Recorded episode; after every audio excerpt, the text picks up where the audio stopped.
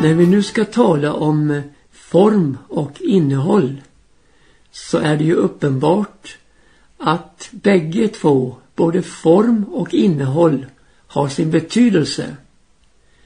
Men dock är det ju så att innehållet har en långt större betydelse än formen.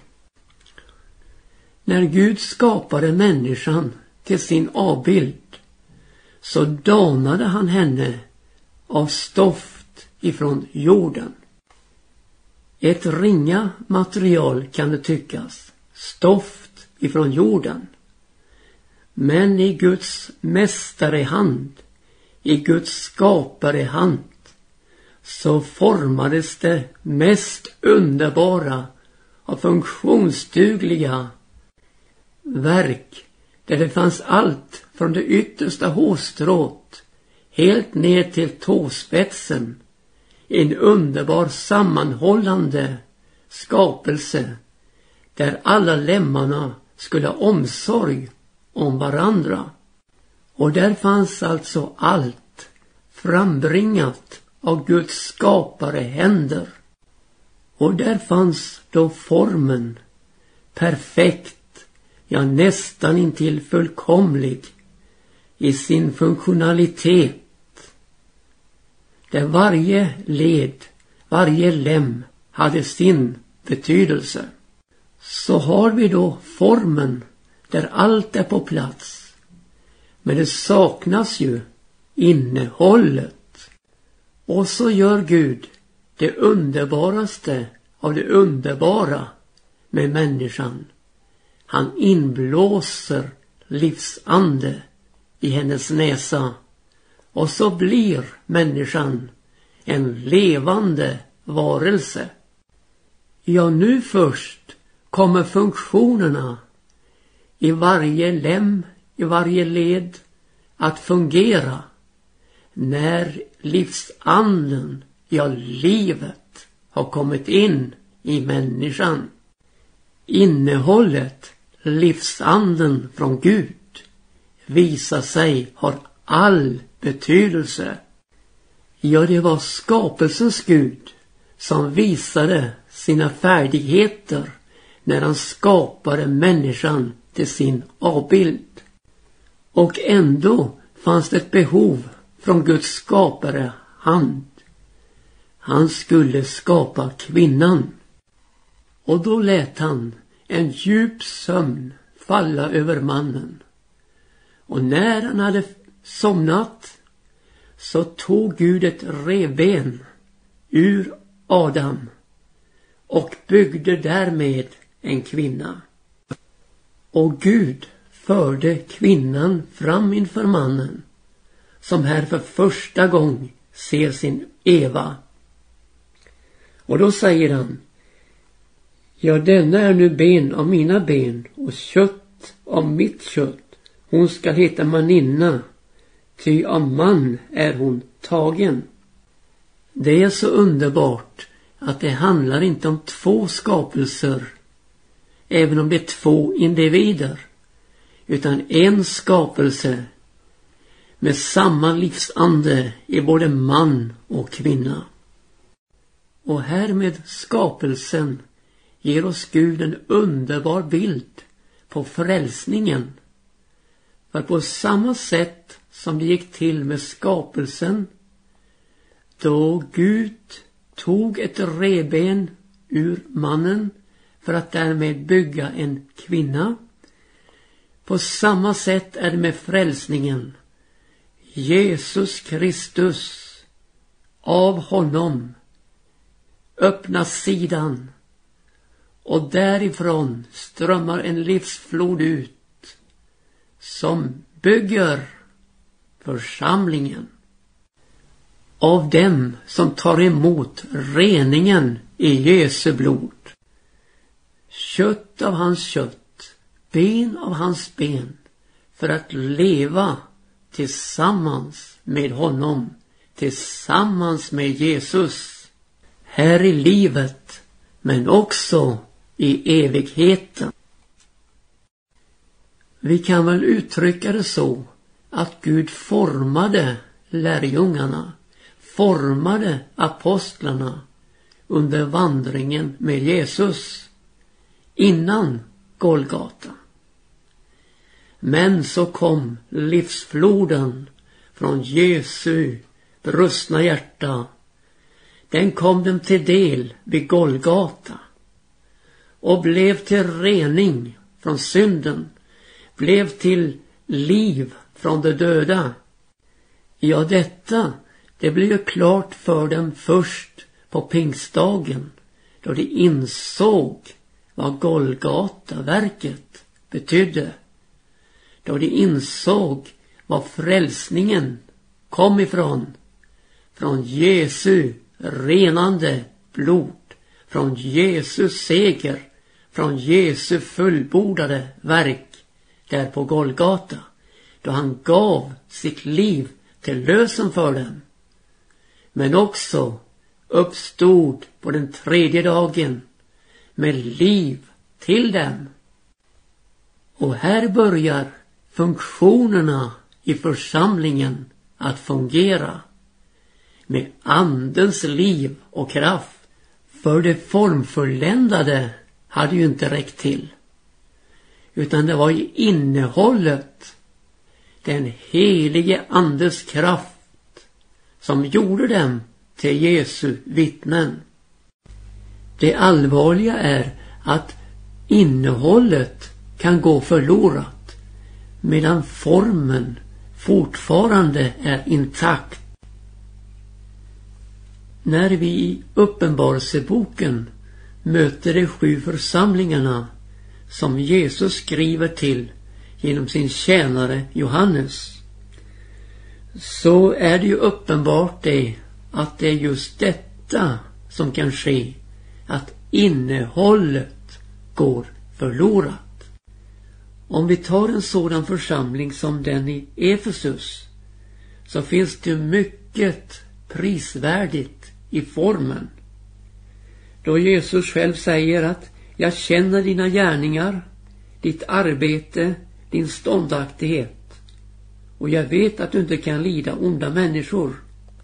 Du har prövat dem som säger sig vara apostlar, men icke är det, har funnit att de är lögnare. Och du är ståndaktig och har burit mycket för mitt namns skull och icke förtröttats. Ja, det är ju en underbar form vi läser om här. Och man tycker det här är väl riktigt och rätt på allt sätt. Men innehållet har gått förlorat. För Jesus fortsätter sitt budskap till församlingen med detta: men jag har det emot dig att du har övergivit din första kärlek. Betänk då varifrån du har fallit och bättra dig och gör åter sådana gärningar som du gjorde under din första tid. Varom icke så ska komma över dig och ska flytta din ljusstake från dess plats, så fram du icke gör bättring. Ja, där ser vi alltså vilken oerhörd betydelse innehållet har. Kärleken till Jesus, den första kärlekens brinnande glöd. Och det var just detta som gick förlorat under det att verksamheten fortsatte, ja faktiskt som ingenting har hänt. Men Jesus, vet du, han har ögon som eldslågor och han ser igenom allt. Och han konstaterar att just det, innehållet är borta. Innehållet har förlorats. Men så är ju det här förunderliga att när Jesus fortsätter budskapet, så kommer han också med berömmande ord. Men den berömmelsen har du, att du hatar Nikolaiternas gärningar som också jag hatar. Ja, renlärigheten var tydligen på plats, men själva drivkraften, församlingens drivkraft, saknades. För det är ju så här som andra Korinthierbrevet 5 och 14 uttrycker det.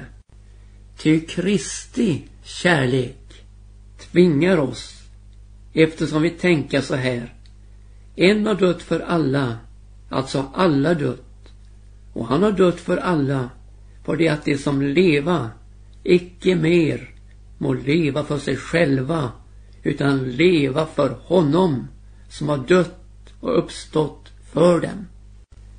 Alltså, i en Guds församling räcker det inte med att leva för varandra, utan i en Guds församling handlar det om att leva för Jesus.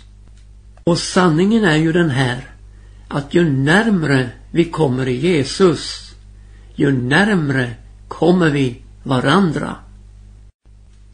Låt oss också se på församlingen Laodicea, som är i en ytterst allvarlig situation. Men man ser den inte själv, för man har ju formen. Men, man saknar innehållet. Låt oss läsa. Jag känner dina gärningar, du är varken kall eller varm. Jag skulle önska att det vore antingen kall eller varm. Men nu då du är ljum och varken varm eller kall, ska jag utspy dig ur min mun. Du säger ju, jag är rik, ja, jag har vunnit rikedomar och behöver intet. Och du vet inte att just du är eländig, ömkansvärd och fattig, blind och naken.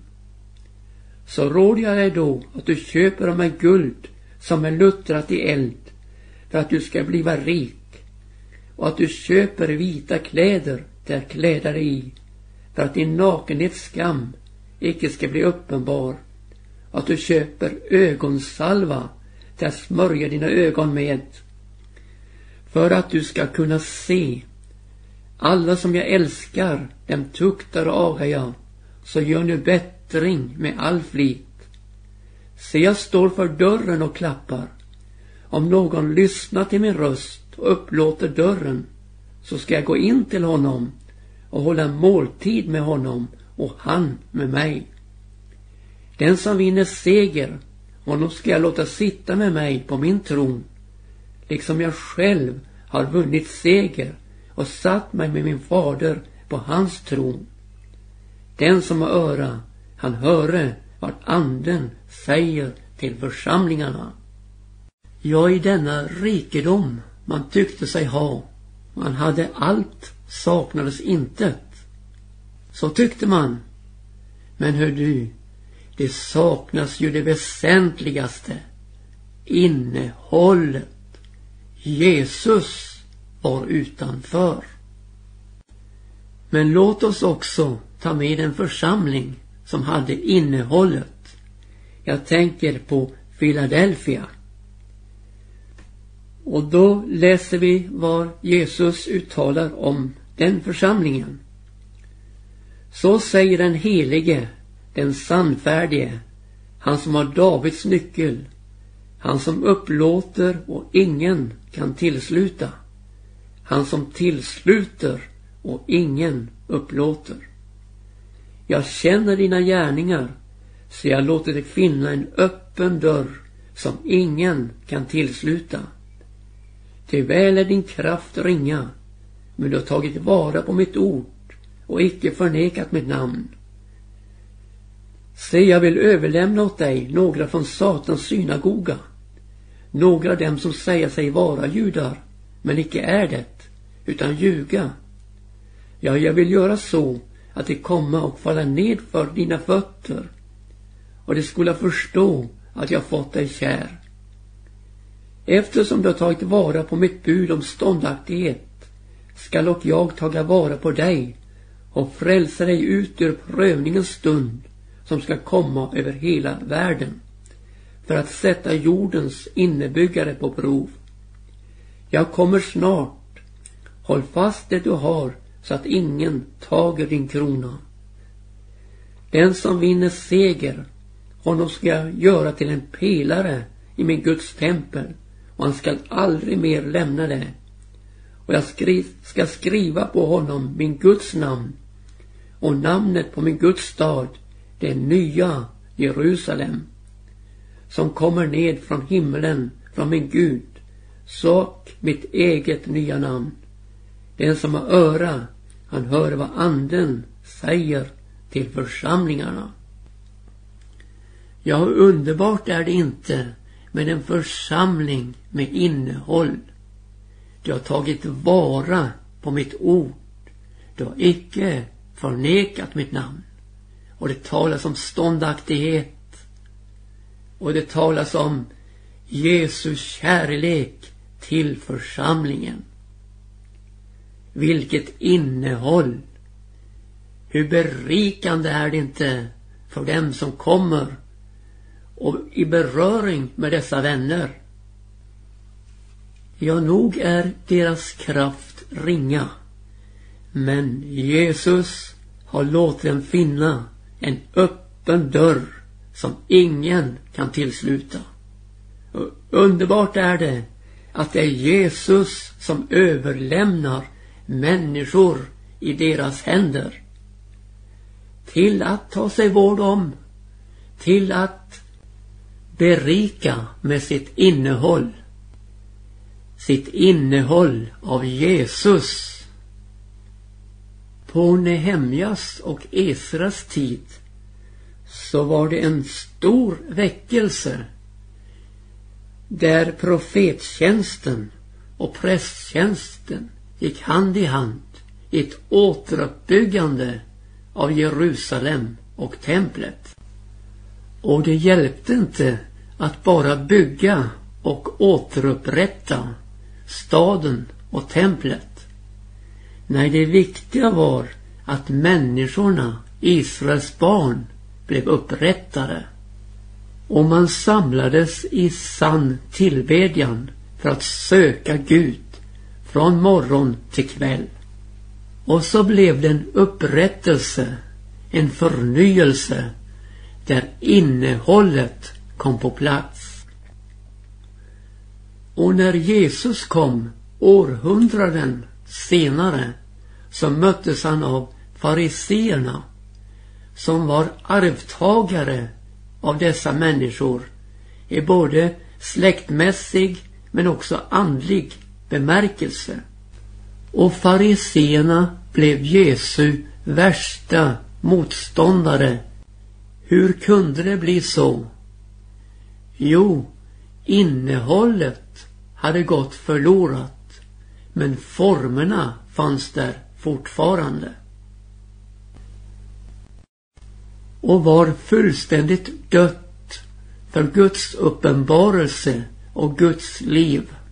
Man var i den ställning att man var redo att lägga tunga bördor på människor, men inte röra ett enda finger för att lätta på bördorna. Och som du förstår, när man ska bära bördor så ska man ta i med båda händerna. Men fariseerna, de vill inte röra en enda finger, ingenting, för att lätta eller bära bördor för andra människor. När innehållet går förlorat, då ser man grandet i sin broders öga, men man blir inte varse bjälken i sitt eget öga. Man hade syn för det yttre, men saknade inblick i det inre. Man hade hamnat i en dödbringande formalism som kan ta livet av vilken församling som helst. Och så är det ju så att framför allt av det du ska bevara, må du bevara ditt hjärta, till därifrån utgår livet. Jag har ju fått se mycket under mitt relativt långa liv i de kristna sammanhangen, i de kristna församlingarna. Och jag vill ta med något från ungdomens dagar, när jag var med i en pingstförsamling som ganska ung, ja, sådär en 16 år. Då visste man att mötet börjar med 2 sånger, en inledning, åter en sång då man tog upp kollekten och sedan en predikan för att avsluta igen med sång. Detta upprepades närmast varje gång. Och det är klart att det blev ju som en tvångströja över församlingslivet.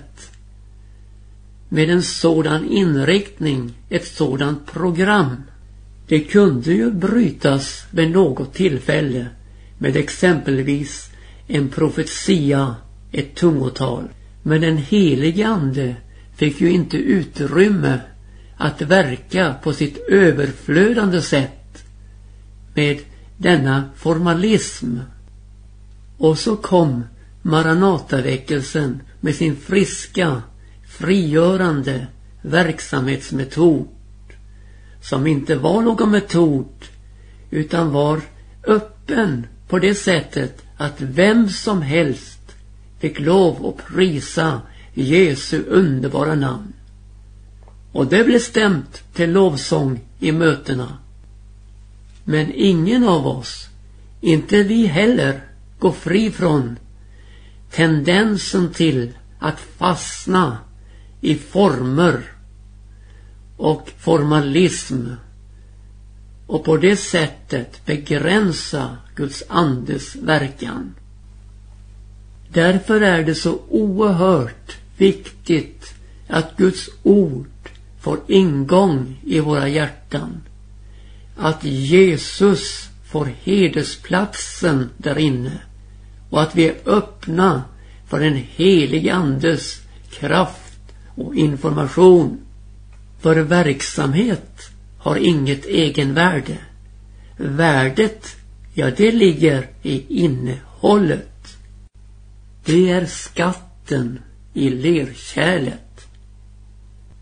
Och varför nu ett lerkärl? Jo, därför att den översvinneliga kraften ska befinnas och vara Guds och inte något som kommer från oss. I första Thessalonikerbrevet 5:19 så står det: utsläcken icke anden, förakten icke profetiskt tal, men pröven allt, behållen vad gott är, avhållen er från allt ont av vad slag det vara må. Det finns inget som är så trist som när anden utsläcks och de mänskliga förmågorna tar över. Innehållet blir krympt till ett minimum medan formen tar ära och glans. Men så är det så underbart att andens gåvor, nådegåvorna, kan prövas. Vårt profeterande, det är ett styckverk och därför ska det prövas. Prövas med vad? Prövas med Guds ord. Stämmer det här med vad Guds ord säger? Ja, då ska man ta det till sig. Då ska man behålla det. Men är det inte i överensstämmelse med Guds ord, ja, då ska man avvisa det. I andra Korinthierbrevet 3:17 så står det: och Herren är anden, och där Herrens ande är, där är det frihet. Och i första Korinthierbrevet 14:33 så står det: Gud är ju icke oordningens Gud, utan fridens. Ja, det stod ju inte det att Gud är ordningens Gud, utan fridens Gud. Och det har ju att göra med det här att vad vi uppfattar som ordning, vi människor, det är oordning oftast inför Gud. Men det Gud menar vara ordning och reda, det är när friden härskar. Så ju mer Gud får herradömet i församlingen, ju mer av innehåll blir det. Vi ska här i slutet av programmet ta en liten sammanfattning Gud, han formade människan till sin avbild i skapelsen.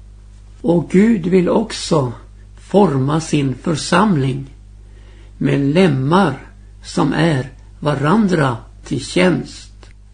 Hur perfekt människan än var formad av Guds händer, så behövdes det livsande för att komma liv i funktionerna. Och Gud vill på samma sätt forma sin församling så den kan bli bärare av ett innehåll, ja, innehåll av Guds livgivande ande, där Jesus i allt är den främste. Det är alltså enorm skillnad på Guds formande och formalism. Formalismen blir till dödbringande tradition, medan Guds formande blir till en öppenhet för Guds helige ande. Den öppenheten behöver vi mer än någonsin. Vi behöver en kristendom med innehåll. Gud välsigna min vän som har lyssnat på budskapet.